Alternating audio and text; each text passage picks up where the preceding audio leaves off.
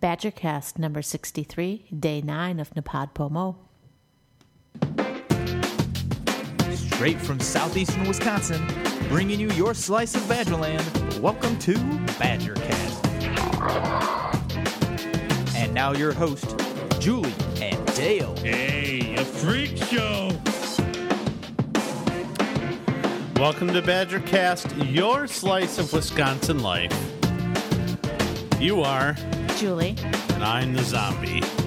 Okay, Mr. Zombie. Uh, take two. Yep. Oh well. Take two. We are going to talk about superfoods. Foods that they say that everybody should eat because they're better for us and they give us a better, healthy chance at our diets. Um, if my thing will go back to my page one, here we go. I found this on webmd.com. Um, and Dale said he will put the link in the show notes because it's too long to say. Um, but it's 10 everyday superfoods. They're easy to eat foods and they're packed with multiple nutrients to help us stay healthy. And staying healthy is a really good thing to think about now that we enter cold and flu season and all that stuff. So, you know, let's see what they have to say. Uh, they say that these superfoods provide multiple disease fighting nutrients. They fill us up so we can enjoy plenty of food without excess calories. They're easy to include in everyday meals. Uh, eaten regularly, regularly, they will help us satisfy the recommendation of the U.S. government's 2005 dietary guidelines. Uh, what else do they say quickly? Um, Ultimately, what's most important to good health is a dietary pattern that includes all of these foods along with a wide variety of other nutritious foods and regular physical activity. Don't forget that portion sizes matter. Even when it comes to healthy foods, you can't take more liberties when eating simply prepared vegetables, but you should take care to eat other superfoods in sensible portions. So, do you have any idea what any of these 10 superfoods are? I'm going to say yes, but uh, for the sake of the show, no, because I'm too tired to remember them. Okay. Well, number one is low fat or plain fat free yogurt. It's high in calcium, contains a great package of other nutrients, including protein and potassium. Um, it can be enhanced with other good for you substances. Uh, let's see. They say that lactose sensitive people may tolerate yogurt better than milk. Look for plain yogurt fortified with vitamin D. We can add our own fruit to control sweetness and calories. Um, it can be used in entrees or bake, bakery recipes, in dips, uh, a few of the things.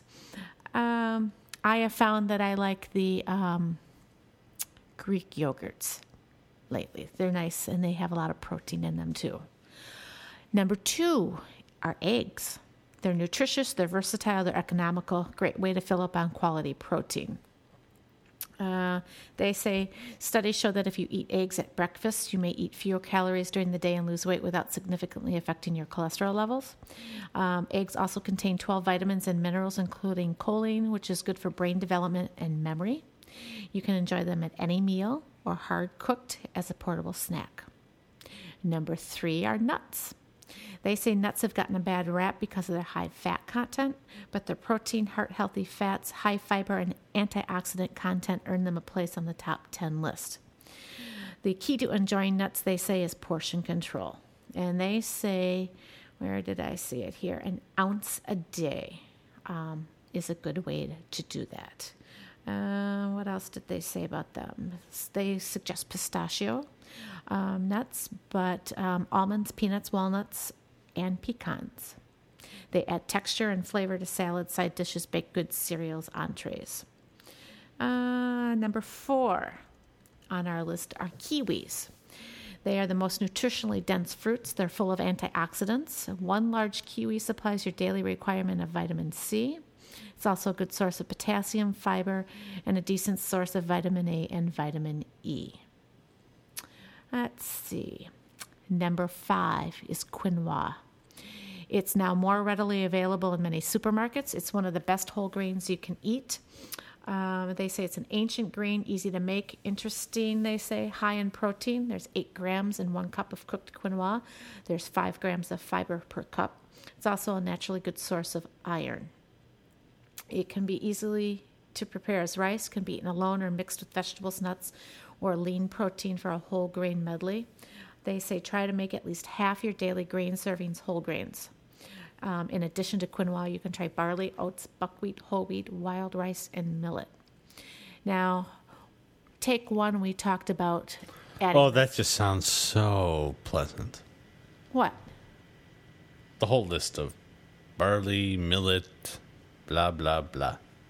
Anyway, we talked about take one, introducing something like this to kids because the kids didn't really like it too much. They they thought it was too blah, and I think it's an I acquired it's an acquired taste, and you gotta mix it in and you gotta give it more than one try. We, uh, oh, we have. We have. We have. Didn't say anything more than you have to give it more than one try. No, no other speculations, comments, anything on the first five? No. No? Okay. Number six are beans. Just watching the wave pattern go by. Beans are loaded with insoluble fiber. They help lower cholesterol as well as soluble soluble fiber, which fills us up and aids in the body in its digestive process. Um, they're a low, good low fat source of protein, um, carbohydrates, magnesium, and potassium. Um, they favor the whole soybeans um, because they have a higher content of the omega 3 fatty acids. Um, they can be easily substituted for meat or poultry as a centerpiece of a meal. Number seven is salmon, um, and that's a superfood because of its high omega 3 fatty acid content. Uh, the American Heart Association recommends eating salmon or fish, a fatty fish like salmon, twice a week. Um, salmon is low in calories, 200 calories for three ounces, has lots of protein, good source of iron, low in saturated fat. Let's see.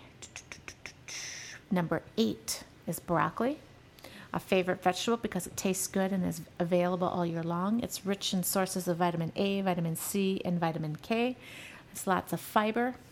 Um, side dish, plain, raw, in the grains. You, you can mix it with lots of things. Number nine, my favorite, are sweet potatoes. Um, they're a member of the dark orange vegetable family. They lead the pack in vitamin A content. You can substitute a baked sweet potato for a baked potato. Um, let's see, what else did they say in here?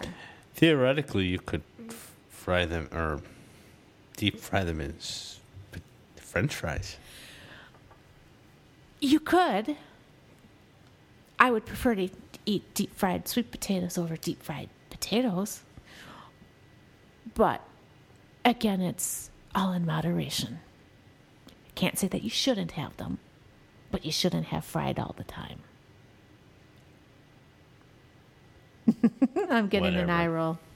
Um, other dark orange. I mean, let's put it this way: if you even the kids will not eat sweet potatoes, maybe at Thanksgiving, if you make them with like lots of butter and brown sugar and crap. But generally, they won't eat them. All I can do is offer. Other orange vegetable standouts include pumpkin, carrots, butternut squash, and orange bell peppers. And I know my, kids will eat carrots and orange bell peppers. Sometimes pumpkin, usually in pie. Mmm, pie. And sweet potatoes at this time of year are great for putting in stews, especially pork stew. So there's lots of things out there to try them in. And number 10, berries. They pack an incredible amount of nutritional goodness into a small package. They're loaded with antioxidants, phytonutrients. They're low in calories and high in f- water and fiber to help control blood sugars and keep us full longer. Blueberries lead the pack because they're the best source of anti- of antioxidants. Cranberries are also widely available, fresh, frozen, or dried, and can add flavor and nutrition to numerous dishes from salads to cereals to baked goods and even adding them to yogurt. So that is the 10 lists of superfoods according to this WebMD.com article.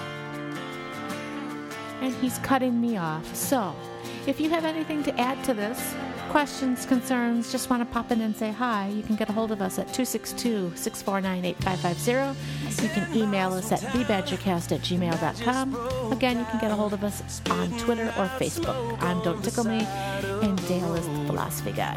Good night. To tell you I was wrong, but you already know. Believe me, you won't stop at